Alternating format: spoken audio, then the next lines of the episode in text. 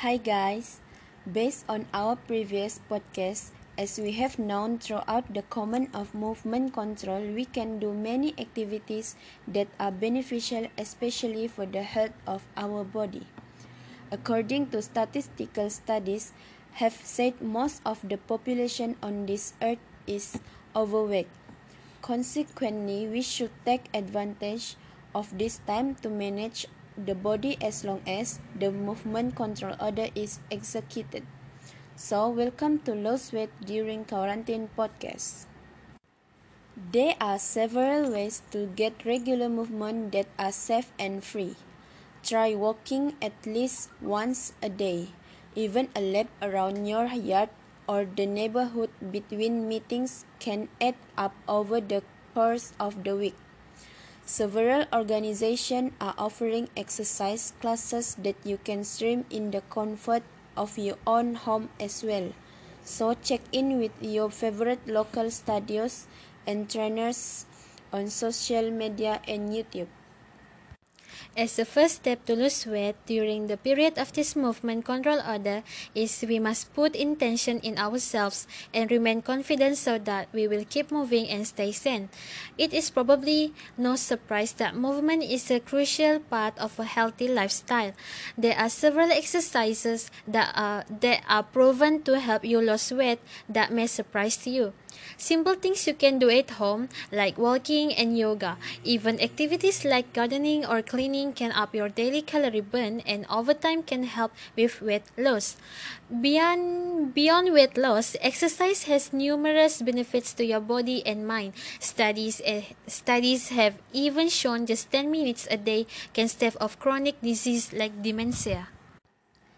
For the second step is we should stay hydrated.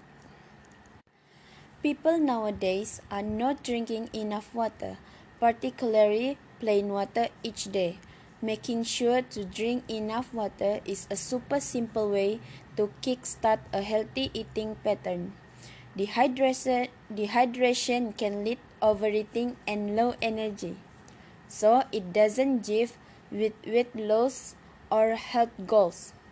You may be drinking less water than you normally would if your routine has changed from staying home, keep a water bottle with you so you have easy access and a reminder when you need to take a drink. Eat more fiber is the third step. Without changing anything else about your diet, eating more fiber has been proven to help with weight loss. Beyond keeping you regular, fiber keeps you full for longer. Fiber has an array of other health benefits too, ranging from lower chronic disease risk and improved gut health. The easiest way to boost your fiber intake, add more fruits and vegetables into your day, skins included. Learning to love beans, lentils, and legumes will help you get more fiber into your diet. Option for wild grains like oats, whole wheat pasta in quinoa when you can. They are higher in fiber than their refined counterparts. The last step I would like to share to lose weight during the period of movement control is the most important thing is to get enough sleep. Often most people think this is trivial even even though this is one of the reasons we are overweight. Lucky for us, many things that help us sleep better can also help us lose weight. Staying hydrated, eating enough fiber, and getting moving all help you have restful nights and set you up for weight loss success. In addition, try not to stress out and limit caffeine late in the, in the day and avoid alcohol too close to bedtime. Beyond what you put in your body, sleep doctors have recommended sticking to regular sleep and wake schedule. That is sustainable for your lifestyle is crucial for a healthy sleep pattern.